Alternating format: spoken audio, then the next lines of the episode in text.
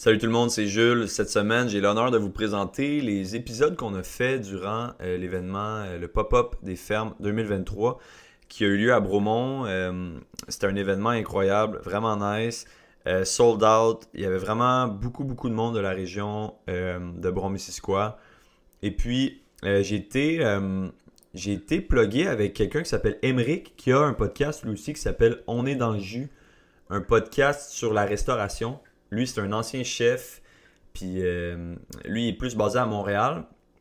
Mais on a vraiment cliqué les deux ensemble, puis on a fait 8 épisodes ensemble avec des fermiers et des restaurateurs de la région de Brome-Missisquoi que moi, je connaissais ou j'avais déjà entendu parler. Alors, sans plus tarder, ben, on vous présente ça, puis bonne écoute, quoi.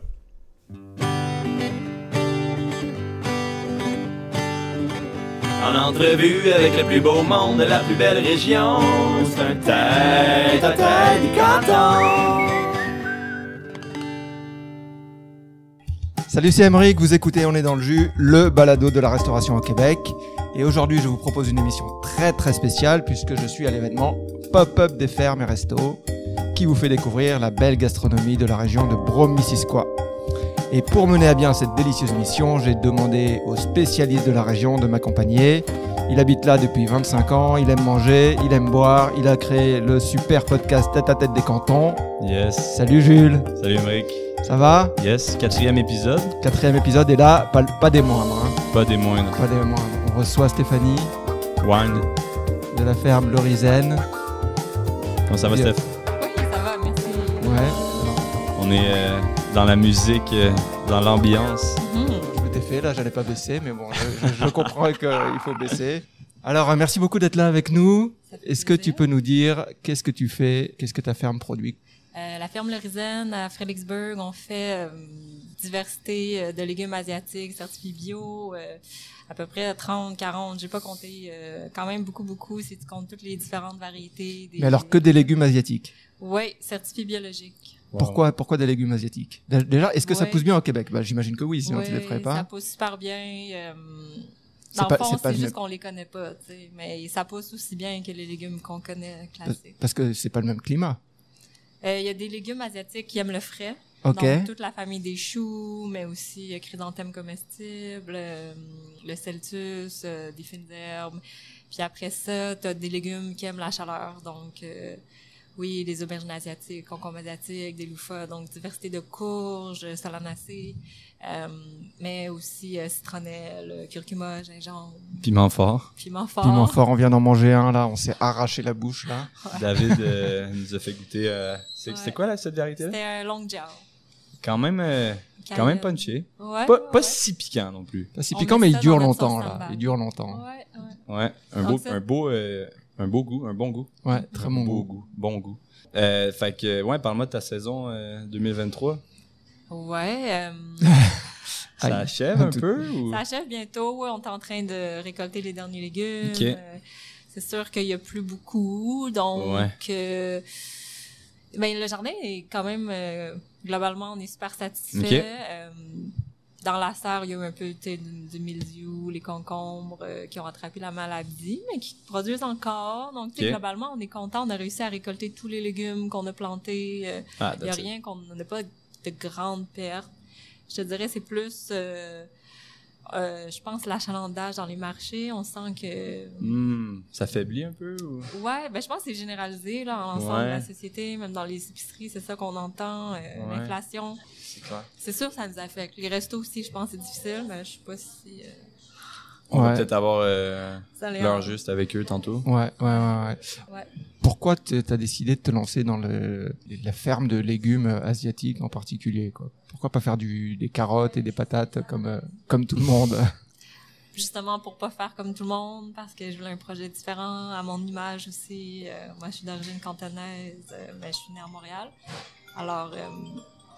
oh, c'est l'heure de se réveiller? Oui, c'est sûr que je voyais qu'il y avait un manque à combler. Il n'y avait pas d'offre de légumes asiatiques bio sur le marché local. Et tu avais une expertise dans le domaine de l'agriculture? Ou? Mon background était plus en sociaux, J'ai fait ma maîtrise en socio de l'agriculture, sur la loi agricole au Québec, en fait.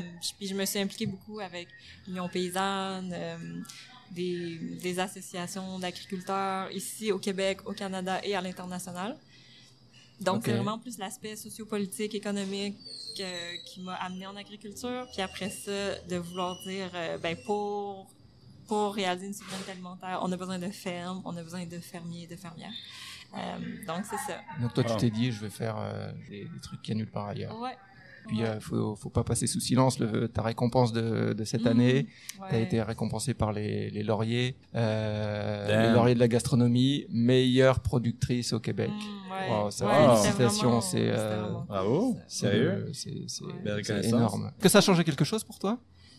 C'est de la reconnaissance, c'est comme une belle tape dans le dos, c'est de dire que OK, ce qu'on fait, on est quand même des pionniers, ça fait 8 ans qu'on fait ça, puis David me dit des fois, tu sais, on est juste comme 10 ans en avance, dans le sens où on essaie de faire connaître des légumes que les gens ont juste jamais entendu parler, jamais vu. Donc, c'est sûr qu'on part de loin. Tu sais, ceux qui vont venir après, ça va être beaucoup plus facile de vendre un loufa parce qu'ils en auront déjà entendu parler. Alors, ça me fait penser un peu, j'avais eu une entrevue avec Edem, là, qui lui, c'est les légumes africains. Ouais. C'est peut-être un peu le même combat, genre. Ouais. Puis, c'est parce que j'imagine que le monde au marché, ils veulent avoir des recettes, ils veulent avoir des trucs, comment cuisiner les légumes, tu sais, les avoir au bout des doigts, tous ces trucs-là. Là, c'est ça qui est cool avec le livre que j'ai écrit. Oui! Donc, quand les gens posent des questions, je peux te dire, dans le livre, il y a des recettes pour ces légumes, voici comment les préparer. Donc, c'est comme tout ce que je savais sur ces légumes-là, je l'ai mis dans le livre. Ouais. Donc, c'est comme une belle référence. C'est des références. Ouais. Puis ça aussi qui est le fun de développer une relation dans un marché comme à Sutton. Ça fait 8 ans qu'on va là, donc c'est sûr que les gens... Oui, on va plus loin ensemble, mais on part pas de zéro. C'est ça, c'est ça. Il y a déjà du monde qui doivent connaître. Ouais. Et alors, tes légumes. Ouais. Où est-ce qu'on peut acheter tes légumes? Où est-ce que tu vends tes légumes? Tu vends dans les restos? Marché de Sutton, marché de Norton, marché de Noël, c'est plus les produits transformés. OK. Ensuite, dans les épiceries, c'est plus kimchi, sauce. Ouais, parce que tu fais du kimchi et des sauces aussi. Ouais. Et puis, Montréal, non? Oui, des épiceries à Montréal qui vendent kimchi, sauce. Pas les légumes encore. Des restos aussi. Restaurant Le Monarque. Il y avait Picha qui en a pris cette année. OK. Sequoia. Donc tu commences à te faire un nom dans le game. Ouais. Dans le game. C'est quand même, c'est ça, il faut un commitment de la part des restos, c'est-à-dire, tu sais, je paye un peu plus cher, mais pour des bons légumes qui viennent d'ici, puis je vais l'expliquer à mes clients pourquoi ça coûte un peu plus cher dans l'assiette. Ben oui, c'est clair. Légumes face à tes produits transformés, qu'est-ce que tu vends le plus? C'est-tu même les produits transformés? Le kimchi, ou c'est comme moitié-moitié? Ça prend de plus d'ampleur, les produits transformés. OK. Puis c'est quoi l'intérêt de faire ça? C'est quoi l'avantage, mettons? C'est de un, c'est éviter le gaspillage. Ouais. Donc, tu sais, ce qui revient du marché, ce qu'on a trop en grande quantité, c'est comme ça à la base qu'on a développé nos recettes de produits transformés. Okay. C'est pour dire, on ne veut pas perdre ces légumes-là, qu'est-ce qu'on peut faire avec? Donc, on a presque un produit transformé pour chacun de nos légumes, pour les valoriser. Puis après ça, maintenant, c'est rendu qu'on alloue une partie de la production pour la transpo parce qu'on a développé la clientèle pour ces produits puis ils s'attendent à les retrouver à chaque année. Ouais. Mais oui, ça permet d'étirer le revenu à l'année parce qu'on fait les marchés de Noël. Mm-hmm. Je peux vendre du kimchi dans les épiceries, tout l'hiver aussi. Ouais. Ça fait que notre été, je pense qu'il est moins rochant que si on faisait juste des légumes parce que c'est comme en 6 mois, il faut que tu fasses... ton revenu annuel, tu sais. Ouais, je comprends. Versus, nous, on a 12 mois pour faire ça. Puis, c'est le fun de varier aussi. Tu sais, quand il pleut, on peut dire, on va être en cuisine, on n'est pas obligé d'être dans le champ. Mm-hmm. Parce que c'est toi qui fais toutes tes sauces? On fait toutes, oui. À la ferme, vous avez on a une cuisine de transformation alimentaire. Nice. Ouais. On va goûter aux dumplings de sauce prune parce qu'il paraît qu'ils ont utilisé tes produits pour faire des super trucs. Alors moi, j'ai bien... le gailan, le chaisam, les edamame, du gingembre. C'est malade, le gingembre au Québec, quoi.